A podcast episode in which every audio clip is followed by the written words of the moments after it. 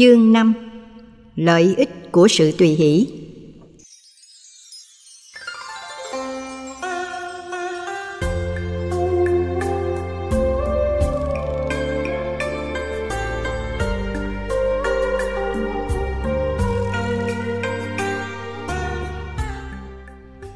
Hình ảnh mồi đuốc. Kinh Duy Ma Cật có đưa ra ẩn dụ rất sâu sắc hình ảnh của một ngọn đuốc.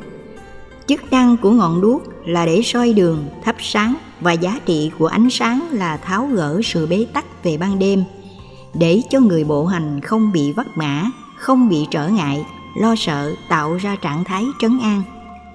Mặc dù cưỡng lực để cho sự trấn an đó được có mặt, nhưng dù sao nó vẫn là giá trị của sự soi đường.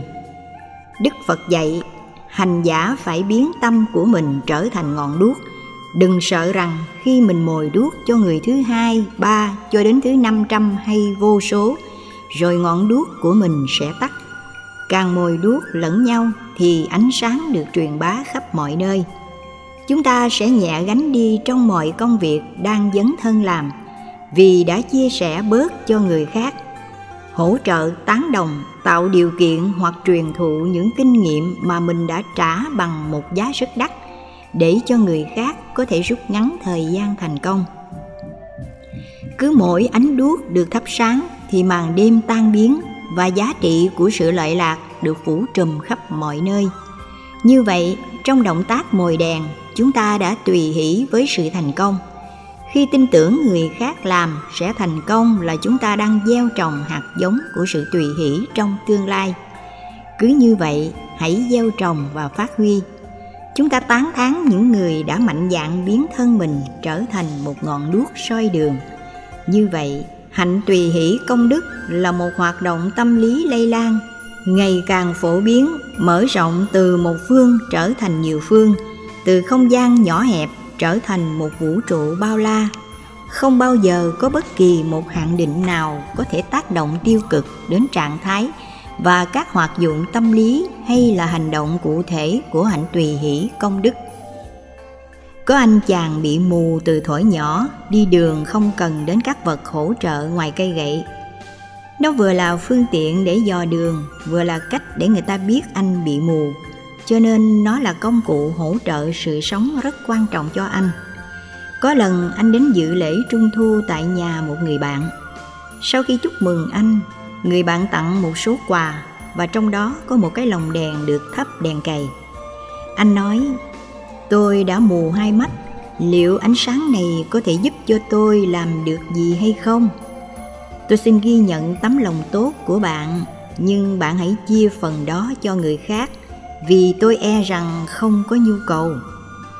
Anh ra về đi được một quãng đường, sau đó quay trở lại xin cái lồng đèn vì trong tâm anh nghĩ rằng khi mình có lồng đèn, người ta sẽ vui với mình nhiều hơn và tưởng rằng mình không phải là người bị mù.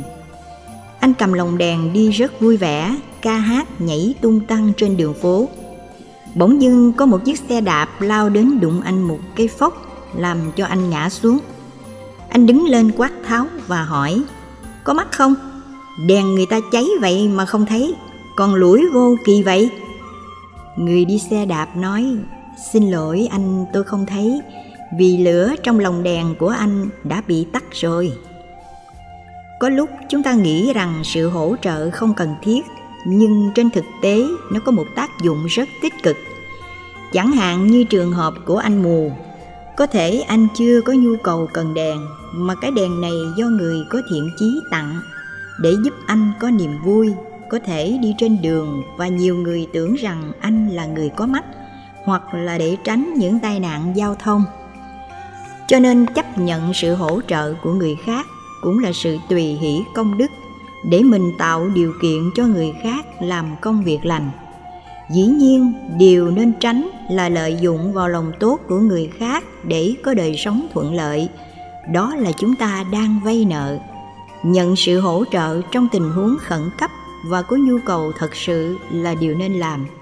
Muốn có hạnh tùy hỷ công đức, thông qua sự tiếp nhận, giúp đỡ của người khác, chúng ta phải ghi nhớ một điều mà đức phật dạy.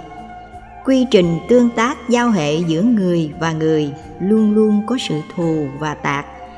Khi chúng ta giúp đỡ người khác, đừng ghi nhận công ơn của mình. Sự ghi nhận đó dành cho người tiếp nhận. Nếu họ hiểu được thì tốt không hiểu được cũng không sao. Bản thân khi nhận một ơn nghĩa thì đừng bao giờ quên. Như vậy là chúng ta làm trong trạng thái vô ngã. Nhờ vậy, chúng ta sẽ không buồn bực phiền não khi người kia trả ơn mình bằng những hành động oan trái.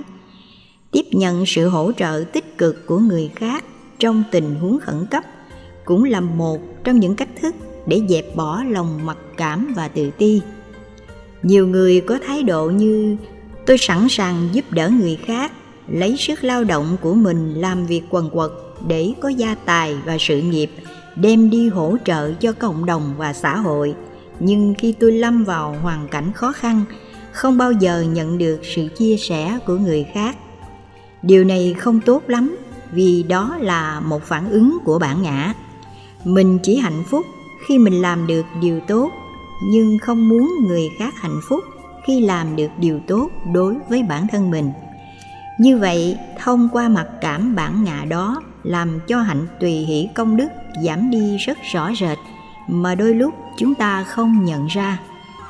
Kế đến, cần phải loại bỏ tâm thành kiến và gieo trồng hạt giống của sự thiện cảm mới có thể làm cho hạnh tùy hỷ được lớn mạnh thành kiến là cách thức mà chúng ta dán nhãn lên một đối tượng. Đối tượng đó có thể là một con người, sự kiện, phong trào, cộng đồng. Khi dán nhãn lên một đối tượng, tức là dán lên nhận thức một cặp kính màu, liên hệ đến quá khứ của người kia. Chẳng hạn, thuở nhỏ người này đã từng trộm cắp, hoặc người kia đã từng làm nghề mánh khóe. Bây giờ họ đang vận động từ thiện giúp đỡ cho những người nghèo lúc đó, chúng ta đi gieo rắc lòng nghi hoặc ở trong cộng đồng, nói rằng quá khứ của người này xấu lắm. Và bây giờ, nếu mình nghe lời họ thì không khéo gieo trồng những lỗi lầm để cho người kia biến của công trở thành của riêng, hoặc thông qua tình thương để nuôi dưỡng giá trị bản ngã. Nói như vậy mà không hề có bằng chứng để chứng minh được rằng người đó có những tính cách xấu vừa nêu ngược lại trên thực tế có thể rất tốt vì họ đang muốn chuyển hóa nghiệp xấu đã làm khi có thành kiến nhìn con người thông qua quá khứ 10, 20 năm trước thì chúng ta vĩnh viễn đánh mất cơ hội thừa nhận sự cách tân và làm mới về đạo đức của họ trong mấu chốt đời sống đạo đức của hiện tại. Thói quen nhìn nhận con người phần lớn là quy vào trục xoay của những gì đã qua. Có lần chúng tôi nghe Hòa Thượng Thanh Từ kể, mỗi lần về Vĩnh Long thuyết Pháp hòa thượng khó thành công lắm. Vì những vô lão trong làng cứ mỗi lần gặp hòa thượng lại gọi chú bảy khỏe không chú bảy lâu lâu mới gặp anh em một lần chú đến uống ly trà cho vui. Họ nói rất thân tình chứ không hề có dụng ý gì xấu cả. Nhưng khi gặp một vị tu trẻ ở nơi khác đến không hề bà con quyến thuộc gì, thì các bô lão nói, thưa thầy, cho con trình bày chuyện này thế này, thế nọ. Còn đối với hòa thượng thì gọi bằng chú bảy, chú tám. Qua đó cho thấy con người thường nhìn người khác bằng quá khứ của người đó. Mình có nhiều kỷ niệm với người đó trong thời còn tuổi thơ, và kỷ niệm này rất đẹp, đến độ khi người này trở thành một vị cao tăng ấy thế mà vẫn nhìn người đó của 60 năm về trước.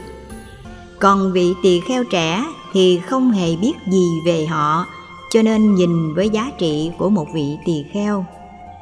Nhìn người khác bằng một thành kiến, dù không phải là thành kiến xấu, nhưng chỉ với một thành kiến đóng khung trong quá khứ thôi, cũng làm cho chúng ta đánh mất cơ hội tùy hỷ công đức với những công trình phật sự mà người đó đã làm trong khi người khác không thể nào làm bằng dù chỉ một phần mười Hòa thượng đã từng xuất gia, lớn lên tại đây với tư cách là một chú tiểu.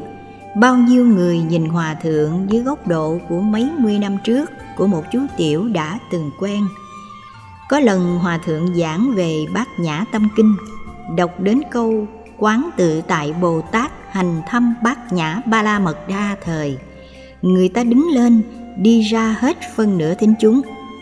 Chưa bao giờ Hòa Thượng bị thất bại trong giảng Pháp, nhưng đối với những người bản địa đã từng quen biết mấy mươi năm trước thì bó tay. Về sau này, mỗi lần xuống phước hậu, Hòa Thượng cho đệ tử giảng thì lại thành công. Do đó, khi nhìn người khác bằng thành kiến quá khứ, nên không chấp nhận sự tiến triển, thành công và giá trị đóng góp mà họ có thể mang lại cho xã hội. Đối lập với thành kiến trong quá khứ, vì vậy chúng ta phải gieo trồng hạt giống của lòng thiện cảm.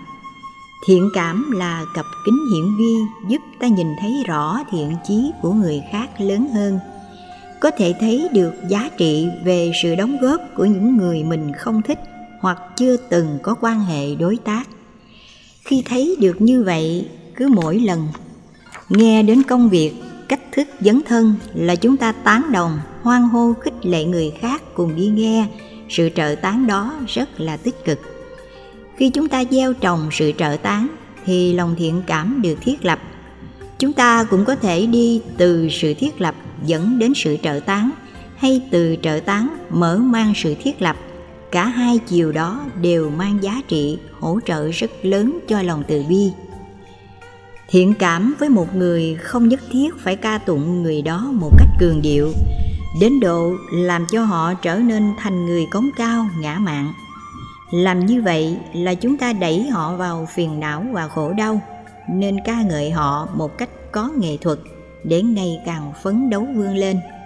Chúng ta thấy ba đời chư Phật không tán thán Như Lai Thế Tôn, làm những việc mà mười phương chư Phật không làm được. Các ngài nói rằng, như Lai Thế Tôn làm những việc hy hữu trong cuộc đời, tức là làm những việc rất khó làm, mà việc khó làm đó nhiều người làm được lắm. Như vậy, trong sự tán thán đó không có mũi giáo làm tăng trưởng bản ngã, không có cách thức đẩy người kia vào sự cống cao và ngã mạn ngược lại làm cho họ tự tin vững chãi và những người theo sự hành trì đó cũng mang lại những giá trị an lạc thảnh thơi nhiều hơn mở rộng lòng thiện cảm là chúng ta thừa nhận những giá trị hiện tại của họ. Khi thừa nhận giá trị trong hiện tại, chúng ta sẽ tiếp nhận những công đức mà họ có thể đóng góp cho cộng đồng.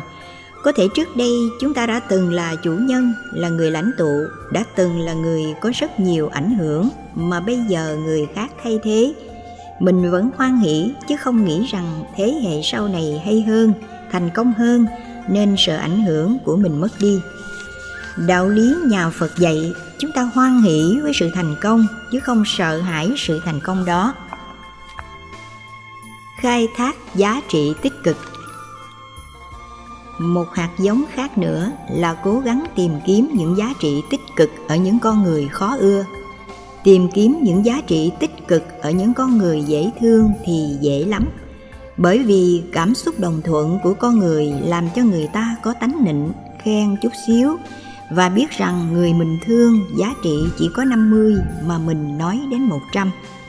Ví dụ, khen một người bạn, hôm nay em đẹp lắm, mặc bộ đồ này đẹp vô cùng, làm cho em trẻ hơn từ 10 đến 20 tuổi. Khen như vậy làm cho người kia có cảm giác lân lân tận mây xanh. Nếu người đó là người câu chấp về chữ nghĩa, văn chương thì họ còn buồn hơn. Chẳng lẽ anh nói những ngày hôm trước em không đẹp sao? Như vậy mấy mươi năm qua mặc những chiếc áo khác trở thành người xấu xí hay sao? Trong cách thức tán thán, chúng ta hay tìm những điểm tích cực một cách quá mức mà thiếu những giá trị của hiện thực thì chính lời khen đó đang đẩy người khác vào không trung, không có chỗ đứng. Nó có khoảng trống giữa hiện thực và cái mơ tưởng sẽ diễn ra theo kiểu hai đường rầy của chiếc xe lửa, mãi mãi vẫy tay chào nhau chứ không bao giờ gặp nhau ở một điểm giao thoa nào đó. Cho nên tìm giá trị tích cực của người khác để thấy được rằng trong cuộc đời này không có người nào là vô dụng, xấu tuyệt đối, tàn nhẫn, ác đức một cách như chúng ta đã liên tưởng. Khi khi nhìn thấy ở con người có một giá trị tích cực thì bỗng dưng mình cần có sự phấn chấn vươn lên, tiếp xúc, giao lưu, đối tác để nâng đỡ, làm cho người đó thay đổi cuộc đời. Sự tách biệt giữa mình và người sẽ làm cho nhịp cầu cảm thông bị mất đi. Và do đó, mình và người kia luôn luôn đứng ở hai chuyến tuyến khác nhau. Dù cho chúng ta có thiện chí như thế nào đi nữa, thì cũng vẫn không giúp ích gì cho người đó được.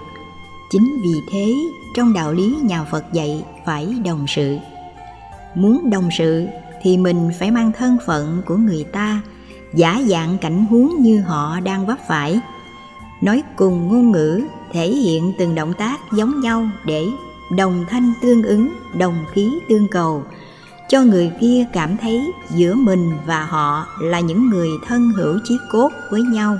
Lúc đó chúng ta mới có thể xây dựng góp ý muốn làm được như vậy, ít nhất phải nhìn thấy ở con người đó có những điểm tích cực. Để mỗi lần thấy cái sốc của họ, chúng ta không lên án, phê bình chỉ trích, không biến họ thành kẻ thù. Cố gắng kéo họ trở về bên con đường thiện ích, con đường của đạo đức. Còn đẩy họ về thế giới của nhất xiển đề thì ngày càng khổ đau nhiều hơn. Đạo lý bồ tát không cho phép chúng ta làm việc đó cần phải gần gũi rất nhiều đối với những con người đã mang nỗi khổ niềm đau cho mình. Việc làm này có thể khó lắm, nhưng không phải không làm được. Nếu như mọi vật trong cuộc đời diễn ra theo một quy trình tương tác, tương thuộc lẫn nhau, thì sự thành công và chuyển hóa nhân cách của con người phải dựa vào nhiều yếu tố. Vấn đề đặt ra là phương pháp thực hiện những yếu tố này như thế nào? Để giúp cho người kia trở thành con người hoàn toàn mới. Trong tam quốc chí, có một nỗi oan trái giữa quan công và tào tháo. Tào tháo là kẻ gian hùng ông đã từng mang lại nỗi khổ niềm đau cho rất nhiều người, thậm chí cả dân tộc trung hoa.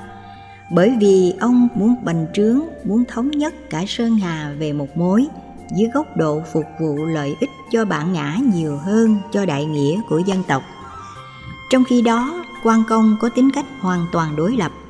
Thời còn hàng vi quan công đã từng được tào tháo trọng dụng ưu đãi. Ơn nghĩa đó quan công không bao giờ quên, bởi vì đạo lý của người chánh khí luôn luôn muốn đền ơn những người đã giúp mình thành công.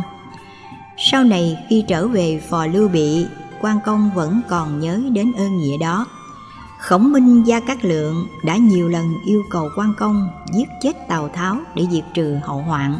Thế mà đã hai lần ông đều tha.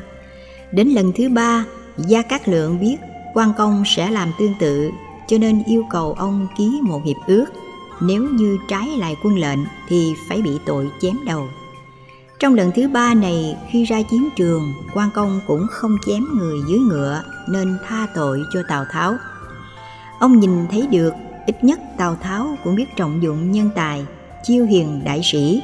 Nhưng về sau, ông độc đoán, có sự nghi kỵ và bản ngã quá lớn đã làm cho ông mất đi những đức tính tốt ngày xưa. Cho nên quan công không nỡ lòng giết những người có giá trị đẹp, đã từng có sự cống hiến giúp đỡ mình. Cuối cùng, ông chấp nhận theo quân lệnh bị xử chém và nhờ lưu bị giải vây yêu cầu gia cát lượng tha tội chết. Nhìn thấy điểm tích cực ở một con người, dù người đó là gian hùng tội lỗi, là nhất xiển đề, mang lại rất nhiều ân oán giang hồ. Trong đó, thân nhân quyến thuộc, bản thân mình đã từng là nạn nhân, thì chúng ta mới có thể tháo gỡ sự hận thù với người đó. Khi nhìn thấy điểm tích cực, thì chúng ta mới hoan hỷ với những thành công mà người đó đang làm hoặc sẽ làm trong tương lai. Một người xấu đến đâu đi nữa, họ vẫn có những cái tốt. Đạo lý nhà phật dạy như vậy, bởi vì hạt giống phật tính trong chúng sinh không bao giờ mất. Dù trải qua sinh tử luân hồi, cách ấm, quên hết những giá trị tốt đẹp của đạo đức, thế mà họ vẫn còn những giá trị tốt đẹp nào đó. Bộ phim bạch tuộc nói về mạng lưới mafia ở nước ý trùm mafia này là những người khát máu, không hề có nhân tính với những đối thủ. Họ có thể ra tay trước tiên hạ thủ quy cường để giết những đối thủ đang cạnh tranh với mình, và ngay cả chính quyền họ cũng sát phạt, khủng bố, mang lại rất nhiều nỗi sợ hãi gieo rắc khắp mọi nơi. Khi tìm hiểu đời sống gia đình của họ, có người lại thương yêu con cá một cách mà chúng ta chưa từng thấy họ thương đến độ khi bị cảnh sát liên bang đến bắt. Ông ta sợ con cá bị chết vì thấy kiếm trong hồ nước bị vỡ. Ông bắt con cá đem vào hồ nước trong nhà tắm thả, sau đó ông mới đi. Sự việc diễn ra như vậy trong khoảng thời gian chạy. Cuối cùng, ông ngã ra chết ở ngay trên mặt hồ khi vừa đặt con cá xuống nước. Một người khác thì lại thương con chó một cách kỳ lạ trong khi cha mình thì không thương, mẹ không kính, đàn em nếu có ý nghĩ ngược lại thì có thể thủ tiêu và thanh toán. Thế mà người đó có thể thương yêu con chó một cách trung thành chưa từng thấy.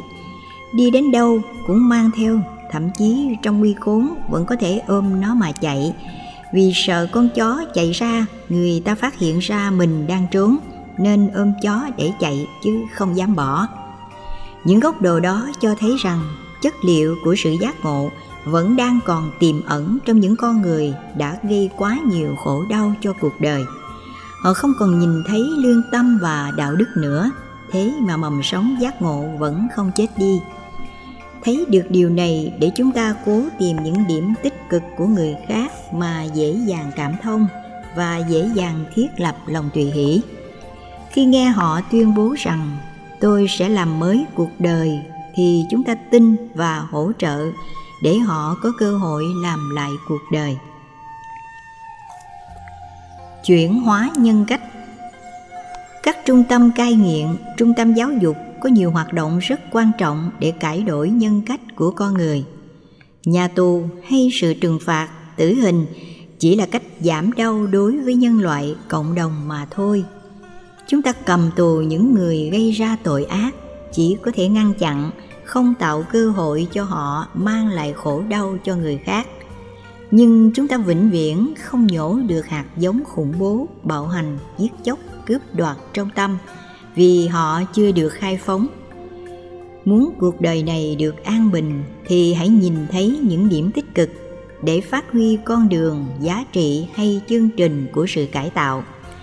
Cải tạo không phải theo cách thức trừng phạt mà phải tạo chất xúc tác cho họ làm mới cuộc đời. Phật giáo đài loan và thái lan huấn luyện những tù nhân này rất hay. Chúng tôi đã từng đi tham quan những nhà tù ở thái lan, lệ thường vào những ngày chủ nhật khi biết quần chúng phật tử trở về chùa sinh hoạt rất đông. Họ khuyến tấn tất cả các tù nhân đến chùa làm công quả.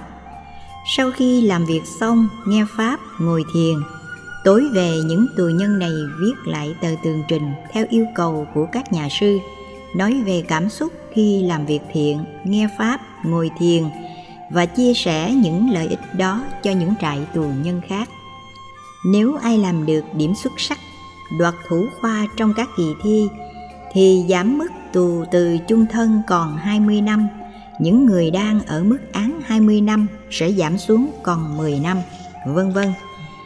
Đó là một trong những cách ân xá khi nhìn thấy được những điểm tích cực của người khác để chúng ta vui với sự làm mới, cách tân, nỗ lực của họ. Bằng không chúng ta nghĩ rằng đây là đối tượng đáng chết mới có thể làm thỏa mãn khổ đau của nhân loại. Nghĩ như vậy, hạt giống của sự xấu xa đó sẽ bị ức chế khi tái sanh trong tương lai những con người đau khổ này sẽ mang theo trong lòng sự hận thù và những hạt giống xấu. Cuối cùng, họ vẫn tiếp tục làm những việc không tốt, vĩnh viễn đắm chìm trong sự khủng bố và hoảng sợ. Do đó, tháo gỡ sự khổ đau từ ngay gốc rễ hơn là chặt đứt những ngọn nhánh bên ngoài. Nếu như sợi dây chùm gởi trên thân cây bồ đề, làm cho cây bồ đề mất giá trị thì không lý do gì phải chặt cây bồ đề. Vấn đề ở chỗ chúng ta phải khôn ngoan, tháo từng sợi dây chùm gởi bỏ đi và giữ nguyên cấu hình của cây bồ đề. Như vậy là chúng ta nhìn thấy được tiềm năng của cây bồ đề, thấy được tính chất tích cực của nó. Ít ra là nó cũng cho bóng mát.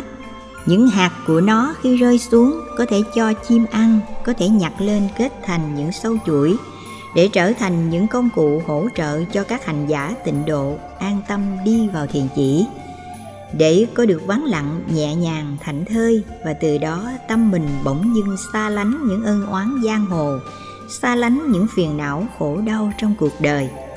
Thấy được tiềm năng hay những giá trị tích cực ở người kia, mặc dù rất nhỏ, như là một điểm nhỏ nhoi thôi, nhưng chúng ta vẫn có niềm tin người kia sẽ làm mới lại cuộc đời. Muốn làm mới thì phải thông qua con đường giáo dục và chuyển hóa. Sự trừng phạt sẽ làm cho họ bị khủng hoảng hoặc chai lì. Vì họ lo sợ nên từ bỏ sự chuyển hóa. Như vậy, hạt giống của sự thăng cấp, đâm thuê, chém mướn vẫn còn. Chỗ nào không còn sự khủng hoảng thì họ sẽ làm cho hạt giống này phát huy những tật xấu một cách có nghệ thuật và khôn ngoan hơn, cuối cùng xã hội vẫn rơi vào sự bế tắc. Nếu chúng ta giúp họ chuyển hóa tâm hồn là đã thay đổi hạt giống từ tiêu cực trở thành tích cực, như vậy xã hội bớt đi nỗi khổ niềm đau. Đừng để rơi vào cực đoan, cho rằng hễ bàn tay này đã từng ăn cắp thì chặt đứt bàn tay đó giống như trong thế giới của hồi giáo hay do thái giáo và thiên chúa trong giai đoạn đầu. Khi phát hiện người phụ nữ nào sai lầm, không chung thủy với chồng thì ném đá cho đến chết. Sự việc ném đá đó dẫn đến cái chết, có làm cho người kia thay lòng đổi dạ được hay không? Chắc chắn là không. Nhưng tại sao những người đàn ông ngoại tình lại sống nhẫn nhơ trước pháp luật? Như vậy là đặt quá nhiều sự kỳ thị về phụ nữ trong ngôn ngữ trung hoa, chúng ta thấy xuất hiện sự kỳ thị nhiều nhất. Cái gì liên hệ đến cái xấu đều đặt cho bộ nữ ở bên cạnh. Ví dụ, trong chữ gian thì có bộ nữ. Như vậy, trong cách thức biểu đạt ngôn ngữ liên hệ đến phong tục, tập quán, văn hóa của dân tộc, nó tạo ra sự phân biệt đối xử. Từ đó, tạo ra rất nhiều thành kiến làm cho mình không bao giờ nhìn thấy được điểm tích cực ở những người khác giới tính với mình. Đức phật là người đầu tiên trong lịch sử nhân loại, bao gồm cả tôn giáo và triết lý, đã nhìn thấy tiềm năng rất lớn của người nữ. Ngài là người đầu tiên chấp nhận người nữ trở thành một hành giả. Điều này đi ngược lại truyền thống mấy ngàn năm của nền văn hóa ấn độ giáo. Do đó, ngài bị rất nhiều sự phản đối lên án thế mà con đường chân lý luôn vượt lên trên tất cả những tiếng nói của cuộc đời. Chân lý vẫn là chân lý, nhờ như vậy mà ngài sản sinh ra rất nhiều vị thánh giả là nữ. Trong bộ trưởng lão ni kệ, chúng ta thấy triết lý, tầm nhìn xa, các giá trị của sự dấn thân phục vụ con đường hành trì tu tập của các vị tỳ kheo ni không thua kém gì so với tầm vóc của những vị tỳ kheo thậm chí có những bài hay hơn của trưởng lão tăng kệ. Khi nhìn thấy những giá trị tích cực ở mọi người, chúng ta hãy tạo lòng tin để cho họ phát huy những khả năng đã có. Nếu không tin có sự thay đổi là chúng ta đang khóa khả năng của họ lại, làm cho họ không thể nào vẫy vùng, tiến bộ được kết quả cuối cùng chúng ta đánh mất rất nhiều cơ hội để phát huy chất xám của gần như 2 phần 3 dân số trên thế giới. Trong giáo đoàn tăng già, đời sống tu tập cũng vậy. 2 phần 3 tu sĩ là nữ, 1 phần 3 là tu sĩ nam và Phật tử có 3 phần tư là Phật tử nữ, 1 phần tư là Phật tử nam. Trong 1 phần tư người nam thì có 50% là những người già. Như vậy, nếu phân biệt giới tính nam và nữ, chúng ta đánh mất rất nhiều cơ hội. Để cho các hạt giống tiềm năng này đóng góp giá trị của họ cho cuộc đời. Cho nên, mình cứ nghĩ họ và mình như hai cái vai. Một người phải có hai vai thì mới tạo ra sự thăng bằng. Nếu chỉ có một vai, dĩ nhiên người đó sẽ không tạo thành sự sống. Nếu như chúng ta gánh vác một vai thì cũng sẽ bị đau cuộc sống. Cuối cùng, phải bỏ cuộc giữa chừng. Trên lý tưởng phật sự mà mình làm không hết. Đó là sự bế tắc và bất hạnh cho cả chúng ta lẫn những người bị đặt giá trị của sự phân biệt giới tính nam và nữ.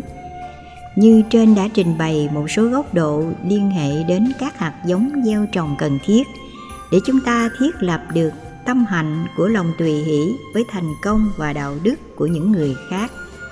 Khi trình bày và chia sẻ các góc độ đó, chúng tôi chỉ muốn nói lên một điều rất căn bản là đạo lý nhà phật dạy không có kẻ thù.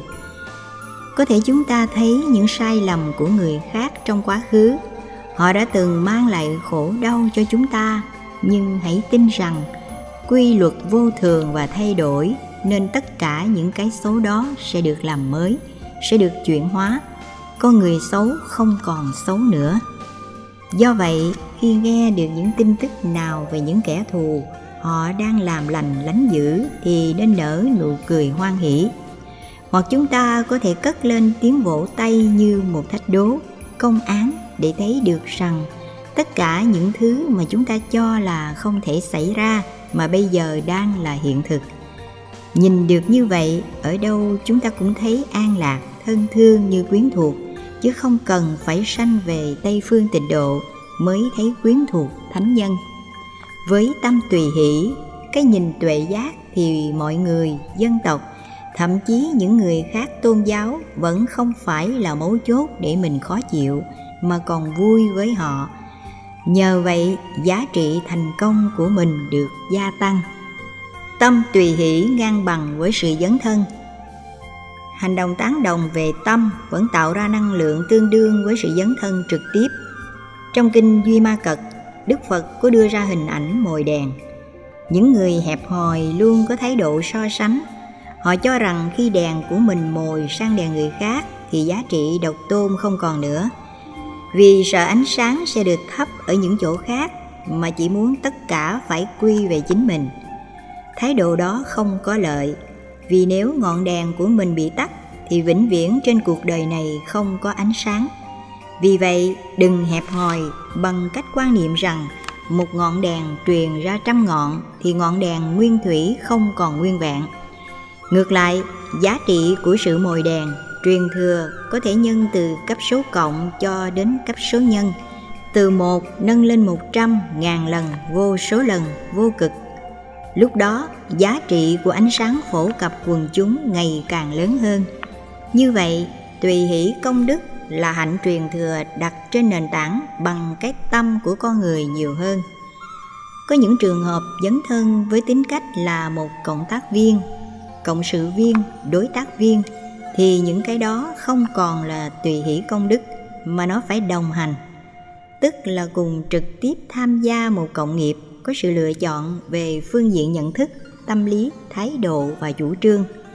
Dĩ nhiên, tùy hỷ có những lúc không có cơ hội để tham gia trực tiếp có thể là sự bày tỏ thái độ đồng tình. Trong ngày bố tát của tu sĩ, các biểu quyết có phần gửi dục và nhận dục. Ví dụ, ngày hôm đó có một biểu quyết về chương trình tu tập trong tập thể tăng già mà mình không có mặt vì lý do phật sự nên mình nói gửi dục, tức là gửi niềm ao ước, quan điểm thái độ của mình lại cho người pháp hữu nào đó. Vì đó phải tường trình trong cuộc biểu quyết đó rằng thầy a, thầy b đi vắng, và có nhắn lại cho chúng tôi, hôm nay nếu tăng đoàn có chương trình, chính sách gì có lợi ích cho tập thể và đại đa số? Thì hai thầy đều hoan hỷ chấp nhận để làm theo và bất cứ một phân công nào các thầy đều lãnh trách nhiệm thi hành tốt đẹp. Đó là trạng thái gửi dục và nhận dục. Khi chúng ta bày tỏ thái độ như vậy là đang tạo ra hạnh tùy hỷ công đức về một việc làm tốt. Trong những tình huống đó, đòi hỏi phải có cái nhìn vừa trực quan, linh tính, nhân quả để thấy rằng những việc sẽ diễn ra trước mắt khi mình không có mặt. Phải đảm bảo tính cách lợi ích của nó trong cộng đồng và xã hội về phương diện thiện ích, chứ không phải về phương diện xấu. Như vậy, sự đồng tình đó mới được gọi là tùy hỷ công đức. Bằng không, chúng ta trở thành a vua mù quáng vô điều kiện. Vì vậy, thái độ này rất phức tạp, nó phải đặt trên nền tảng của các hệ giá trị. Theo định nghĩa trong kinh, một hành vi được gọi là thiện ích, trước hết nó phải mang hai yếu tố lợi ích cho mình, cho người ở hiện tại cũng như cho cả tương lai. Có những hành động chỉ làm lợi ích cho người nhưng không lợi ích cho mình thì vẫn chưa gọi là hành động thiện đúng mức. Nếu là thiện, phải có lợi ích cho mọi người. Những tình huống có lợi ích cho mình và người chỉ ở hiện tại mà thôi. Còn trong tương lai không có, chẳng hạn tham những hối lộ móc ngoặt rõ ràng lợi ích cho người hối lộ lẫn người nhận ở hiện tại trước mắt, nhưng trong tương lai cả đám đều phải ở tù. Như vậy, nó không có giá trị trong tương lai, hành động đó không được xem là hành động thiện lành. Như vậy, đặt hai tiêu chí về giá trị lợi lạc đối tác giữa mình và người với thời gian hiện tại và tương lai, chúng ta xác định được bản chất của một việc được gọi là lành từ đó, chúng ta mới đặt ra tiêu chí là đồng tình với người khác bao nhiêu phần trăm thì được xem là tùy hỷ. Nếu chúng ta vẫn cho tiền làm từ thiện, ủng hộ, khuyến khích, nhưng giá trị tùy hỷ công đức không có, bởi chúng ta làm một cách rất gượng gạo hay làm vì sĩ diện. Vì thấy bạn bè, ai cũng đồng tình nếu mình bất mãn, nhưng lại giấu đi sự bất mãn, vì nói ra sẽ bị phê bình cho nên, mình cũng tham gia ủng hộ tiền bạc, nhưng thái độ tùy hỷ bên trong không có. Tùy hỷ công đức thuộc về thái độ trong quan hệ giao tế, nhận thức thuộc về cảm xúc, tâm tưởng thuộc về ý chí. Nói chung, đều quy về tâm mà thôi. Dấn thân làm việc đối tác trực tiếp, nó thuộc về cộng nghiệp. Chúng tôi đã chia sẻ một vài góc độ của hạnh tùy hỷ công đức như là phần dẫn nhập căn bản để thấy được giá trị của lòng tùy hỷ, đặt trên nền tảng bởi tâm rộng lượng, nhìn thấy được những giá trị tích cực của bất kỳ người nào. Dù họ thuộc về đối lập hay liên minh với mình thì vẫn tán đồng để hỗ trợ. Thái độ tùy hỷ, công đức còn là sự dấn thân gián tiếp trong những chương trình kế hoạch, lợi ích cho cộng đồng và xã hội nếu chúng ta phát huy được hai thái độ tích cực đó, chắc chắn trong xã hội sẽ giảm bớt tính cách đảng phái. Vì sự ra đời của một cái khác biểu tỏ mình không đồng tình, thỏa mãn, cho nên muốn chứng minh rằng mình có những giá trị đóng góp tốt hơn, tích cực hơn. Vì thế có thể đặt mình trong cách thế cạnh tranh và loại trừ với những người khác sự ra đời phong phú của nền kinh tế đã làm cho lòng tùy hỷ giữa những người bán hàng, nhà sản xuất, nhà làm kế hoạch, người thiết kế, trình bày trở thành đối thủ của nhau. Vì họ chỉ muốn độc tôn trên thị trường, do đó học được hạnh tùy hỷ thì sẽ loại bỏ những thái độ này. Chúng ta có thể bán cùng một món hàng trong cùng một dãy phố với những người khác. Nếu hiểu và áp dụng được lòng tùy hỷ thì cũng nên biết rằng, dù mình có cạnh tranh cũng chưa chắc gì làm cho người kia bị thất thế. Mà ngược lại, có lòng tùy hỷ thì phước báo gia tăng. Cho nên cứ làm tốt sản phẩm của mình, chất lượng hàng thật là cao, đón tiếp khách hàng nồng hậu thì họ sẽ tìm đến với mình mà không cần phải tranh giành. Ứng xử với thái độ đó sẽ kiếm thêm được rất nhiều bạn bè. Bằng không chúng ta trở thành kẻ thù đối lập lẫn nhau. Đó là điều tạo ra nỗi khổ niềm đau trong cộng đồng. Vấn đáp. Nếu có sự hiểu lầm mà không tháo gỡ thì sự hiểu lầm đó có thể trôi qua không? Trong rất nhiều tình huống, hiểu lầm mà không tháo gỡ sẽ khó có thể mang lại kết quả như ý muốn nó còn làm cho vấn đề trở nên nghiêm trọng hơn. Có một cặp vợ chồng sống với nhau được 20 năm. Gần thì giận, nhưng xa thì buồn, cho nên hai người vẫn sống chung một mái nhà nhưng ly thân. Khi ra ngoài phố, không ai ngờ rằng họ là những người đang có nội kết về cảm xúc. Những cái gút mắt, hiểu lầm vì họ vẫn chăm sóc, lo lắng cho nhau.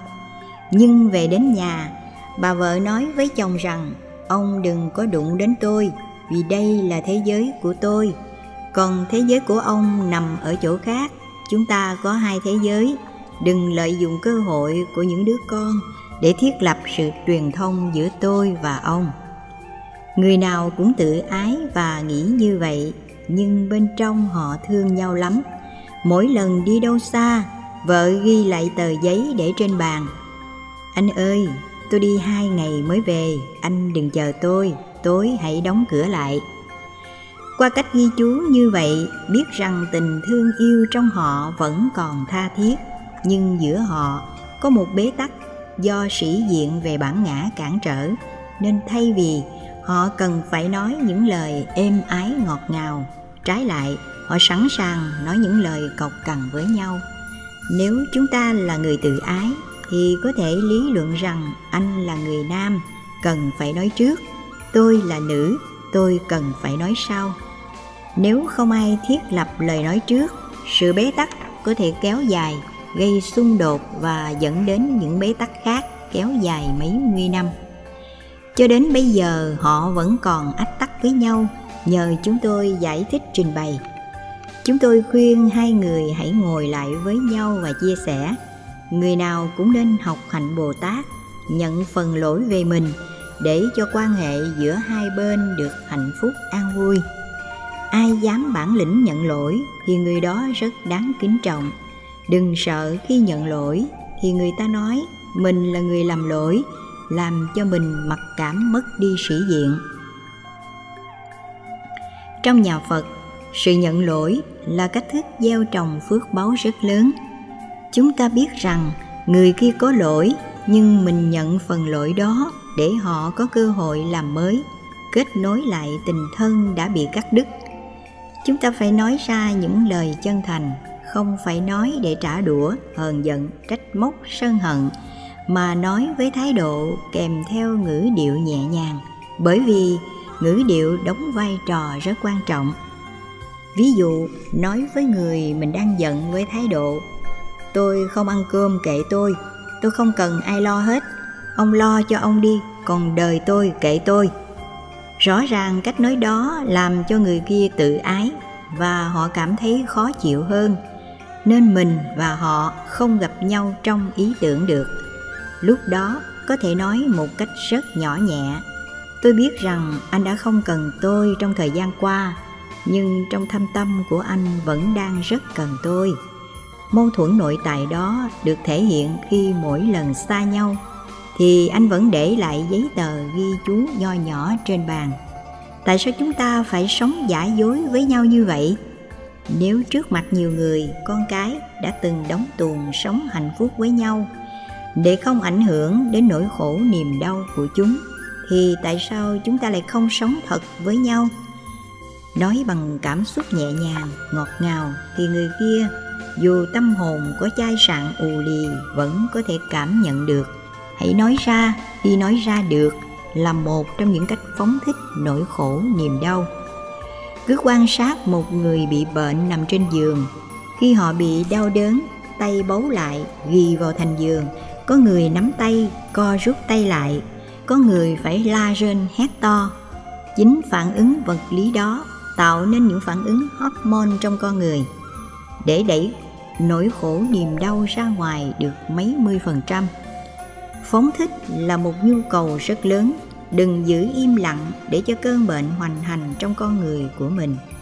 Nên cô lập nó lại một nơi bằng cách phơi bày chuyện hiểu lầm đó ra, để mổ xẻ giống như chúng ta giải phẫu một vết thương. Dĩ nhiên, nó tạo ra rất nhiều đau đớn, nhưng sau khi giải phẫu rồi thì cơ hội chữa lành sẽ hết chúng ta hãy chọn giải pháp nói ra, miễn là nói như thế nào để người ta kia hiểu được vấn đề. Nếu như người kia chưa hiểu, chúng ta tạo cơ hội lần thứ hai, lần thứ ba. Chúng ta nói trong tình huống này thì khả năng thành công sẽ cao. Đề tài này có phải dạy chúng con buông xả bản ngã? Đúng. Nội dung bài giảng đã gợi ý cho chúng ta rất nhiều quan niệm mà đức phật đã dạy trong đó, bản ngã là một chứng ngại của sự thương yêu và là con virus giết chết sự hiểu biết và cảm thông. Chúng ta biết rằng, sự hiểu biết và cảm thông sẽ không có mặt khi lòng thương yêu không có. Ngược lại, nếu không có lòng thương yêu, thì sự hiểu biết và cảm thông cũng khó có thể được thiết lập. Bỏ đi bản ngã thì giữa mình và người có thể thiết lập các mối quan hệ tình thân với nhau dễ dàng hơn nhất là trong quan hệ vợ chồng, cha mẹ, con cái của tất cả những người có cuộc sống và giá trị ngang bằng với nhau trong xã hội. Bỏ đi bản ngã, đi đến đâu cũng dễ thiết lập tình thân bạn bè, cũng có người quý trọng. Nếu bản ngã lớn quá, người ta thấy mình là sợ liền. Trong tình yêu, sự thương yêu bản ngã là kẻ thù chung. Ai yêu bản ngã thì không còn biết yêu người khác yêu bản ngã là yêu chính bản thân mình. Trong đó, tình yêu giới tính cũng là tình yêu của bản ngã. Nếu yêu mà đặt nặng bản ngã nhiều quá, thì không còn dòng cảm xúc để đặt trên đối tượng mà mình thương yêu. Tình yêu đó sẽ khô héo dần theo năm tháng và cuối cùng bị hủy diệt. Cho nên, bỏ bản ngã thì tình yêu sẽ được phát triển trong bài giảng, thầy có sử dụng khái niệm khoanh vùng cảm xúc về sự bế tắc trong mối quan hệ tình thương yêu. Chúng tôi đề cập khái niệm khoanh vùng cảm xúc về sự bế tắc trong mối quan hệ tình thương yêu, không có nghĩa là xem nó như giải pháp cứu cánh, mà chỉ là phương tiện tạm thời. Để không lây lan dòng cảm xúc khổ đau đó đến với những người thân, người không liên hệ trực tiếp đến nỗi khổ niềm đau này để chúng ta không thiết lập những liên minh. Khi thiết lập liên minh thì bản ngã bắt đầu được thiết lập. Lúc đó, giữa ta và người thương yêu nhất trở thành hai chiến tuyến của cảm xúc. Do đó, ngày càng xa nhau theo lượt hướng tâm. Dĩ nhiên, nỗi khổ niềm đau sẽ chi phối mình và người ấy trở thành nạn nhân. Khi thiết lập được sự khoanh vùng cảm xúc để giữ nó lại ở mức độ giống như vết thẹo nho nhỏ, sau đó giải phẫu bằng sự hiểu biết và cảm thông. Hiểu biết và cảm thông là dấu hiệu của tuệ giác, sẽ làm cho nỗi khổ niềm đau tan biến không để lại dấu vết. Nếu nỗi khổ niềm đau tương tự xuất hiện lần thứ hai, thứ ba, chúng ta không chất chồng nó thành một quả núi. Thông thường tâm lý phản ứng của con người thường nhận định người kia bằng một quá khứ của họ. Lần thứ nhất vi phạm thì ghi nhận trong lòng, lần thứ hai ghi nhận chất chồng, và lần cuối thì giữa ta và người kia bị bản án của tình tiết quá khứ cản che sự cảm thông. Hãy dùng sự sáng suốt của tâm thông qua sự hiểu biết để xóa sạch vết thẹo đã khoanh vùng cảm xúc. Đó là phương tiện sau khi đạt được kết quả thì giá trị của sự khoanh vùng cảm xúc không còn nữa. Lúc đó, sự thương yêu mới triển nở một cách lâu dài và bền bỉ. Có phải khoanh vùng cảm xúc cũng giống như niệm phật hay trì chú? Đó chỉ là giai đoạn đầu để tạm lắng cảm xúc tiêu cực, có thể áp dụng để giải quyết các vấn đề trong xã hội. Nhận xét này rất chính xác phương pháp niệm phật và trì chú dựa vào tông chỉ đức phật để lại trong kinh điển. Thiền chỉ có chức năng dừng, trụ lại những gì không tích cực, làm cho những cái tiêu cực không có cơ hội để phát triển, giống như chúng ta khoanh vùng lại thôi. Muốn chuyển hóa nỗi khổ niềm đau, ngoài phương pháp niệm phật, chúng ta cần phải làm rất nhiều công đức. Nếu quên thì sự tu tập khó thành tựu, đó là không làm các điều ác là trạng thái dừng. Niệm phật, trì chú là cách thức để đạt được trạng thái đó và cần phải thực hiện các điều lành, đòi hỏi tính cách dấn thân trên tinh thần vô ngã vị tha. Nếu thiếu vế thứ hai này, chúng ta khó thành tựu được. Thứ ba, giữ tâm ý thanh tịnh là động cơ để dấn thân. Nó thiết lập tính giá trị của hành động thể hiện đối với người khác. Nếu chúng ta dấn thân vì sự cầu danh, mong cầu vị trí xã hội, hoặc làm một cách bất đắc dĩ hay làm để cạnh tranh với những người khác, thì tấm lòng giữa mình và người sẽ không được thiết lập trực tuyến. Do đó, phước lực rất kém và hệ quả tác động tâm lý, cảm xúc của người kia cũng theo đó bị giới hạn.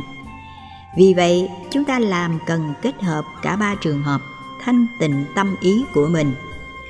Tiến trình thanh tịnh tâm ý là một quá trình của sự chuyển hóa. Có thể vận dụng phương pháp quán tưởng hay thiền tuệ để hỗ trợ cho tiến trình thiền chỉ, không những dừng về phương diện hình thức, không làm ác về thân và lời nói, nhưng chúng ta vẫn còn tiếp tục đối thoại, độc thoại những quán tính xấu ác đó trong não. Ví dụ, ngoại tình tư tưởng với một người nào đó mà vợ chồng không hề biết. Theo cách thế tình yêu đơn phương, hoặc chúng ta có thể suy nghĩ về cảm xúc giận dỗi khó chịu người nào đó mà bên ngoài vẫn thể hiện bằng những nụ cười. Sự chuyển hóa thanh tịnh tâm ý là cách thức để thăng hoa hành động. Niệm phật, trì chú thiền quán ở mức độ dừng hết tất cả những giá trị xấu và tiêu cực của thân, khẩu để đạt giá trị cao hơn nữa, tích cực hơn nữa thì phải hành thiền chuyển hóa tâm rốt ráo thì mới được xem là hành giả bằng không, chúng ta chỉ là những người hành trì 10% đến 20% bên ngoài. Giá trị cuối cùng của nó chỉ có thể đạt được hạnh phúc khi đang có mặt ở chùa đối diện với bàn Phật. Khi ra bên ngoài, có thể là một vị Atula mang lòng sân hoặc ngạ quỷ vì lòng tham, con người hưởng thụ đó là súc sanh. Tất cả những tính cách đó có thể xuất hiện bất cứ lúc nào. Nếu tâm mất đi sự kiểm soát mất đi sự hướng đạo của đời sống tuệ giác phải hoạt dụng một cách tích cực đồng điệu giữa thân khẩu và ý với nhiều công cụ phương tiện hành đạo khác nhau thì hành giả mới đạt giá trị an vui và hạnh phúc như mong đợi mỗi lần đi chùa về, các con hỏi, sao ba nói nhiều quá? Chẳng lẽ im lặng? Trên thực tế, tôi có nói nhiều, dùng thuốc huyết áp có ảnh hưởng không? Ảnh hưởng sinh học của thuốc có thể làm cho cá tính chúng ta bị thay đổi theo một cơ chế nào đó. Ví dụ, uống quá nhiều thuốc giảm đau thì sự cau có, khó chịu có thể xuất hiện. Thuốc có thể làm giảm đau về thân nhưng lại khó chịu về tâm tương tự, thuốc mà chú vừa nêu làm cho cơ thể phóng thích trạng thái bệnh tật ra bên ngoài bằng lời nói. Cho nên có thể điều chỉnh lại đơn giản thôi, tức là mình nói ít mà chất lượng cao, nói nhiều làm cho người kia nghe cảm thấy khó chịu. Nhất là trong thế giới tự do, con cái có sự lựa chọn làm theo những gì nó muốn. Nó có thể chối bỏ nền văn hóa truyền thống làm tất cả những gì mà luật pháp bảo vệ. Cho nên, phải nói theo cách thức khéo léo, đừng theo cách chỉ đạo buộc người khác phải làm. Khuyến khích để thấy được giá trị thì nó sẽ nghe theo. Có những trường hợp không nói mà chỉ làm để cho các con quan sát và bắt chước. Tùy theo tính cách các con mà áp dụng đúng liều thuốc thì mới có thể giải quyết được vấn đề bế tắc. Bằng không thì giáo đa thành oán điều mà chúng ta thường được lưu ý. Nói nhiều, họ nghe nhức đầu vì biết sai rồi mà chúng ta cứ lặp đi lặp lại. Họ bực bội, khó chịu. Từ trạng thái khó chịu này, họ sẽ bất cần không chấp nhận chân lý. Nói có chất lượng, được kinh điển nhà phật gọi là sự chấn động địa cầu theo sáu cách. Địa cầu ở đây không phải là quả đất. Nếu mỗi lời thuyết pháp của đức phật mà địa cầu chấn động, mang lại động đất thì cuộc đời này khổ đau nhiều lắm. Đức phật nói bằng ngôn ngữ của hình ảnh và biểu tượng, những lời nói với chiều sâu có thể đánh động tâm thức của người nghe, làm rung chuyển những phong tục tập quán mà người đó bám víu, có thể làm rung chuyển dòng cảm xúc vướng víu của họ, rung chuyển não trạng tiêu cực rung chuyển tất cả những hành động, thói quen và khuynh hướng xấu. Sự rung chuyển đó mới là quan trọng. Hãy điểm đúng vai trò, tình huống, căn cơ, trường hợp thì tác động rung chuyển chấn động địa cầu đó mới bắt đầu có mặt. Địa cầu đó là mảnh đất tâm. Mỗi con người có một mảnh đất tâm, đôi lúc bằng phẳng, dậy sóng, bạo động động đất, bị sóng thần. Cho nên phải hiểu tính tình những đứa con đôi lúc, nó tạo ra bão táp phong ba cho gia đình. Nếu khéo, có thể điều chỉnh con đi theo quỹ đạo tích cực. Bằng không, có thể đối kháng với vai trò là một người có quyền tự do phát biểu hành động, sống theo cách thức mà nó muốn. Cho nên, nói ít thường có tác dụng cao hơn nói nhiều. Phải nói chất lượng, nghĩa là chọn lời mà nói đó là lý do mà đức phật dạy điều đạo đức cho người tại gia là không nói những điều vô ích. Khi con có lỗi, nếu chúng ta nói những điều vô ích, những lời cằn nhằn, cào nhau thì không thiết lập được sự truyền thông. Phải nói những lời tích cực mới có giá trị. Luyện tập ít nói từ từ sẽ trở thành thói quen. Anh em ta từ bốn phương trời chỉ em ta từ khắp năm châu không phân biệt màu da tôn giáo. Cùng về đây say đắm yêu thương hiểu và thương hiểu và thương có hiểu mới có thương. Có thương có thương có thương. Yêu càng sâu thương càng sâu. Yêu càng rộng thương càng sâu thương càng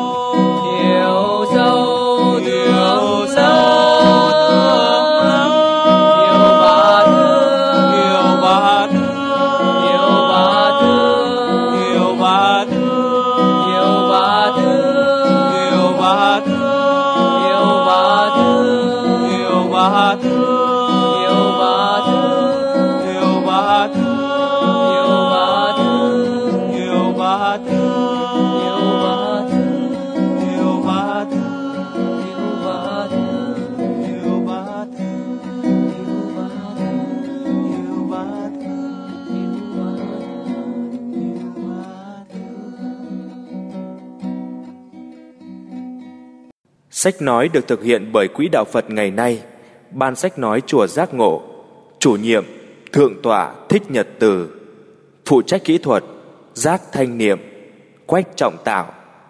Mời quý vị truy cập website chùa giác ngộ.com để nghe các tác phẩm khác.